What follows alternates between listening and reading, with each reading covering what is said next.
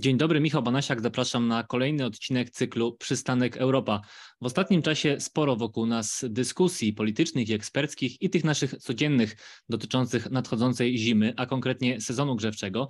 A te dyskusje są oczywiście związane z rosnącymi obawami o to, że może zabraknąć surowców energetycznych, że w naszych kaloryferach może nie popłynąć ciepło, że może tam nie popłynąć gaz, a jeżeli nawet popłynie, to ta zima może być dla nas po prostu bardzo droga. Czy te obawy rzeczywiście są uzasadnione i czy jest już za późno na to, żeby jakoś się z tej nadchodzącej tragedii wyratować? O tym porozmawiam z Urszulą Kuczyńską, ekspertką Instytutu Sowieckiego do Spraw Energetyki, a także autorką książki Atom dla Klimatu. Dzień dobry.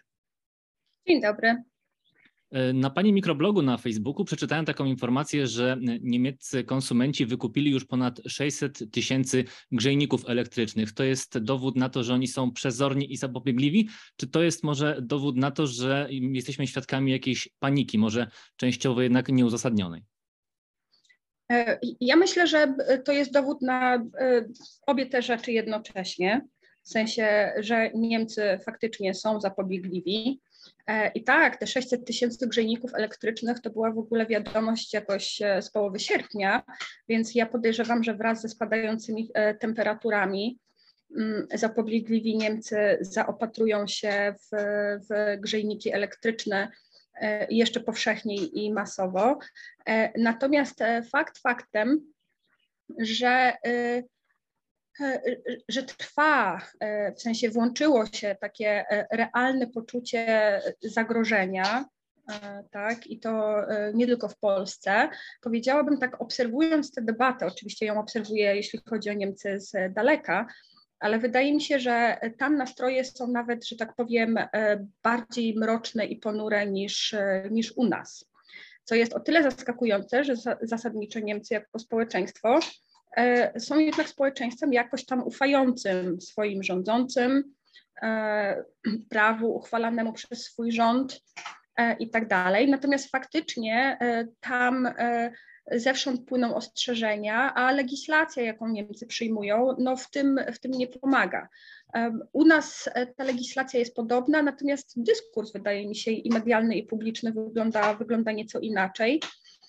Wydaje mi się, że to też jest pewnie związane z faktem, że no, mm, e, jednak jak człowiek jest przyzwyczajony do wysokiej stopy życia i tego, że się absolutnie o nic nie musi martwić, e, no to jakiekolwiek pierwsze sygnały zmiany na gorsze, albo że trzeba będzie oszczędzać, albo że coś się będzie działo, no to odbiera je dużo, e, dużo ostrzej niż społeczeństwa, gdzie cały czas sobie trzeba z jakimiś przeciwnościami losu radzić, tak. Powiedziała Pani e, o tym, że mamy różną legislację, że mamy też różnego rodzaju ostrzeżenia i rzeczywiście, jak się rozejrzeć po Europie, to w wielu mm, państwach płyną już ostrzeżenia i nawoływania do obywateli, żeby ci oszczędzali, żeby ci szykowali się na zimę, żeby szykowali się na ewentualne blackouty. Mamy też już poszczególne legislacje dotyczące mm, firm, żeby te oszczędzały, żeby klimatyzacja nie miała mm, więcej niż x stopni, e, czy też mniej niż x stopni w przypadku klimatyzacji. E, w Polsce rzeczywiście tego nie ma i czy to jest efekt tego, że my czekamy, jak to chyba trochę mamy w naszych genach, do ostatniej chwili z tym, żeby coś zrobić, czy może po prostu jesteśmy lepiej przygotowani? Może akurat w Niemczech czy w Szwajcarii te państwa są gorzej przygotowane i gorzej energetycznie zabezpieczone na ten nadchodzący sezon? E, jeśli chodzi o ciepło, to my jako Polska jesteśmy w bardzo specyficznej sytuacji e, i w dosyć wyjątkowym, wyjątkowym położeniu dlatego że ponad 74% ciepła, e, jakie my zużywamy, to jest tak zwane ciepło systemowe tak, czyli nie pochodzące z indywidualnych pieców, tylko e, rozprowadzane albo z elektrociepłowni e, działających w dużych ośrodkach miejskich, e, albo z ciepłowni działających w mniejszych miastach, albo z kotłowni. Tak. W innych krajach ciepłownictwo jest dużo bardziej rozproszone niż, niż, jest, to w, niż jest to w, naszym, w naszej sytuacji. I paradoksalnie w takiej sytuacji jak dzisiaj to się okazuje jakimś tam zasobem, tak? dlatego że e, w, innej sytuacji są elektrociepłownie zaopatrujące się w paliwo, E, i dostające z tego tytułu pierwszeństwo od Polskiej Grupy Górniczej e, czy prawo pierwokupu e, węgla importowanego do Polski, a w innej sytuacji są indywidualni konsumenci. Tak? Więc, więc w takiej sytuacji paradoksalnie jest, znaczy paradoksalnie, jest to ogromny zasób. To jest też ogromny zasób, jeśli myślimy przyszłościowo o tym, aby ciepłownictwo dekarbonizować, tak? O, to, o tym, aby zmniejszać jego emisyjność. To jest sektor w Polsce straszliwie zaniedbany i straszliwie niedoinwestowany. E, I ciepłownicy od lat narzekają, że te taryfy na ciepło są absolutnie niezgodne z realiami rynku i nie nadążają za nim i za cenami paliwa. E, I to jest sytuacja, kiedy, mm, kiedy można coś zrobić i kiedy faktycznie można coś zmienić. No i dzięki temu, że my jednak opieramy się w większości na sieciach ciepłowniczych, e, jest też tak jakby większa kontrola i większa pewność że to ciepło jednak do konsumenta popłynie, nawet jeżeli te parametry w kaloryferach będą nieco, będą nieco inne, tak? będą nieco niższe niż, e, niż do tej pory. Natomiast pozostaje tutaj e, pytanie, no wiadomo, o, o jakość paliwa, tak? E, i otoczymy. No, słyszeliśmy właśnie, e, że można będzie tej zimy e, palić wszystkim, co będziemy mieli pod ręką poza oponami i innymi tego typu, typu, tego typu najbardziej szkodliwymi rzeczami. I czy tutaj upatruje Pani niebezpieczeństwa na zmianę no, nawyków po prostu, które w ostatnich latach były też w jakiś sposób zmieniane, bo przecież mieliśmy przez wiele samorządów szeroko zakrojone kampanie wymiany tak zwanych kopciuchów. No, teraz okazuje się, że mamy dofinansowania do węgla, że węgiel będzie uznawany jako takie podstawowe paliwo, już jest tak uznawany. No i mamy też w zasadzie no, taką nie tylko ciche przyzwolenie, ale wręcz otwartą zgodę na to, żeby palić się nieczystościami, palić no, wszystkim tym, co będzie nam zalegać i co będzie mogło być źródłem ciepła. E, tak, tylko e, tutaj tak jakby troszkę mieszamy dwie rzeczy, tak? Bo ja zaczęłam mówić o cieple e, systemowym, natomiast ta porada, żeby palić wszystkim oprócz opon, ona dotyczyła przede wszystkim konsumentów indywidualnych, domów wolnostojących, I to jest też grupa, która jako pierwsza otrzymała deklarację wsparcia e, ze strony rządu. E, to jest też grupa, niestety, ale w największym stopniu odpowiedzialna za smog i za paskudne zanieczyszczenie powietrza z jakim borykamy się, borykamy się co roku. I to jest też grupa, która mm, troszkę przespała swoją szansę przy cichym przyzwoleniu i przymknięciu oka ze strony E, gmin e, i, i w ogóle aparatu państwowego, dlatego że my jako Polska łącznie w programach e, efektywności energetycznej, termomodernizacji i na wymianę, i na wymianę kopciuchów otrzymaliśmy prawie 300 miliardów euro. E, natomiast zupełnie e, tempo wyda wydawania tych pieniędzy na te zmiany było e, straszliwie niskie. Ono było niższe niż w Niemczech, ono było niższe niż we Francji, tak? Tutaj mam na myśli zwłaszcza termomodernizację właśnie. I dopiero tutaj przyjęty w tym roku, na początku tego roku, długoterminowa strategia renowacji budynków wzięła sobie za cel i za zadanie E, tę stopę wykorzystania właśnie tych środków unijnych i, e, i, i, przeprowadzania tych termomodernizacji i wymian e, znacząco przyspieszyć i podnieść ją z 0,8%, bo na tyle wynosiła w 2021 roku, do 5% rocznie, tak? Więc, więc no niestety mamy tutaj troszkę do czynienia z faktem, że, że indywidualni konsumenci E, troszkę przespali swoją, swoją szansę na zmianę na, na zmianę na lepsze.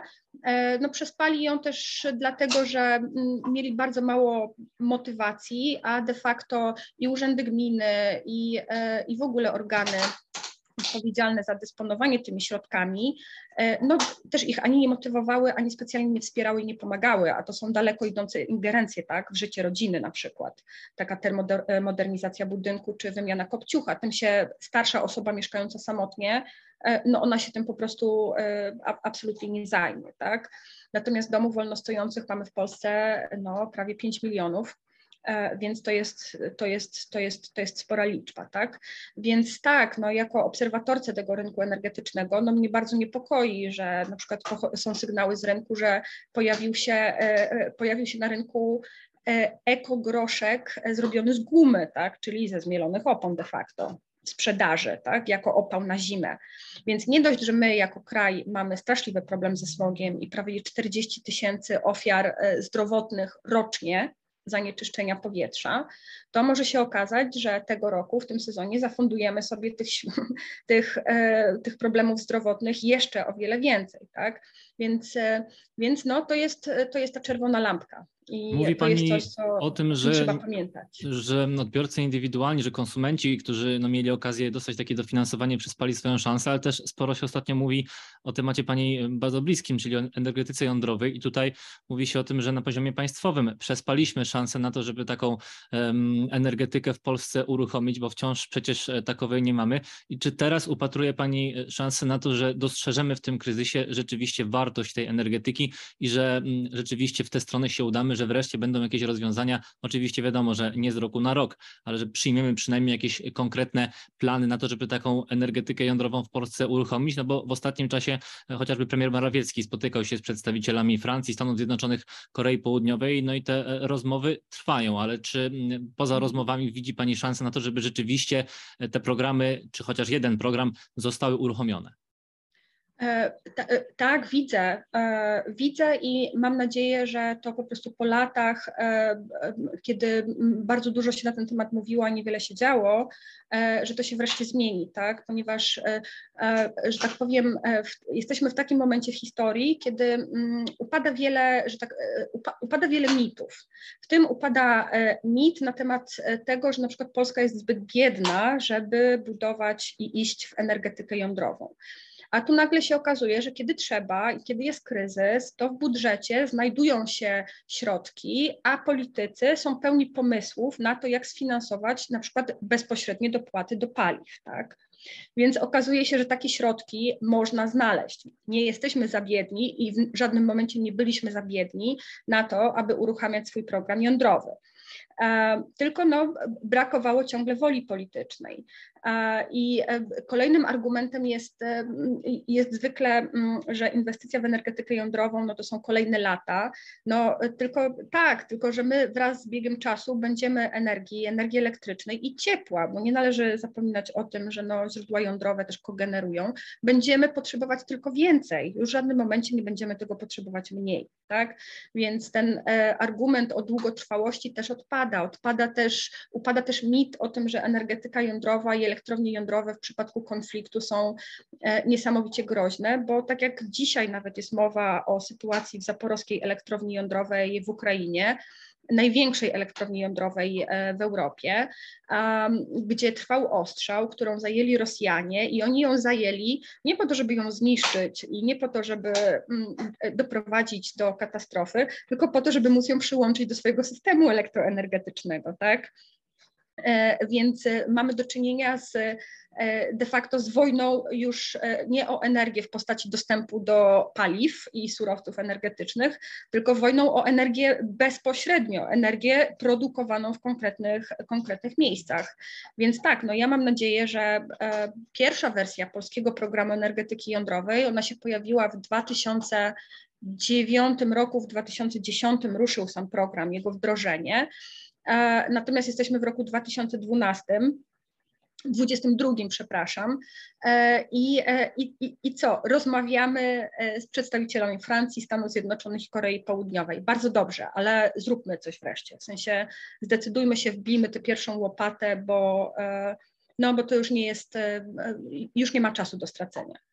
A co możemy zrobić jeszcze przed tą zimą? No bo tutaj czasu już jest wyjątkowo mało i pewnie z niepokojem będziemy każdego dnia spoglądać z okna i na termometry. No i też wiemy, że w niektórych miejscach już ten sezon grzewczy się zaczyna, w niektórych rozpocznie się w październiku. Ten sezon mam na myśli, gdzie mamy mhm. takie ciepło systemowe oczywiście. No i jak e, tutaj Pani się na to zapatruje? Co jeszcze możemy zrobić na tym poziomie mm, państwowym i na tym poziomie każdego z nas, jeśli chodzi o tę nadchodzącą zimę, tak żebyśmy e, jak najsuchszą stopą przez tę zimę przeszli, no i też e, żeby nie spustoszyła ona zbytnio naszych portfeli? Tak, możemy po pierwsze, ja wiem, że to zabrzmi banalnie i po prostu nikt nie chce tego usłyszeć, ale po pierwsze możemy nie panikować ponieważ jednak ze wszystkich doniesień wynika, że pomimo problemów z zaopatrzeniem w gaz chociażby, to jednak europejskie magazyny gazu są w tej chwili już pełne w 80%. Tego gazu będzie przybywać. I to też nie jest tak, że z, z, zrobi się zimno z dnia na dzień i, i, i, stracimy możliwość, nie wiem, dokupienia paliwa czy ponownego zakupu i ponownego importu. Więc po pierwsze e, nie należy panikować, a po drugie należy przypomnieć sobie e, stare dobre czasy, kiedy się uszczelniało okna i nie chodziło w krótkich rękawkach e, po domu w środku zimy, tylko, tylko ubranym w ciepłe skarpety i, e, i ciepłą bluzę. E, I sobie przypomnieć, że po prostu energia to po pierwsze pieniądze, ale to też jest realny, realny zasób i możliwość jej oszczędzania zawsze zawsze jest, tak? Ponieważ my w Polsce mamy kłopoty z wdrożeniem efektywności energetycznej na wszelkiego rodzaju poziomach. Nasze prawodawstwo w zakresie efektywności energetycznej w budownictwie jest zupełnie bezzębne. E, również to dotyczące nowych budynków, ono się opiera o deklaracje, o śmiesznie niskie kary E, o, o, dokumentację, której nie ma kto weryfikować, po prostu nie ma takich mocy przerobowych, a więc no teraz nagle się nauczymy, że to jest istotne i że oszczędzanie energii e, to jest, e, ma realne przełożenie i na nasze kieszenie i przede wszystkim na naszą jakość życia. Bardzo serdecznie dziękuję za rozmowę. Urszula Kuczyńska, ekspertka Instytutu Sobieskiego do Spraw Energetyki i autorka książki Atom dla Klimatu, była gościem przystanku Europa. Bardzo dziękuję.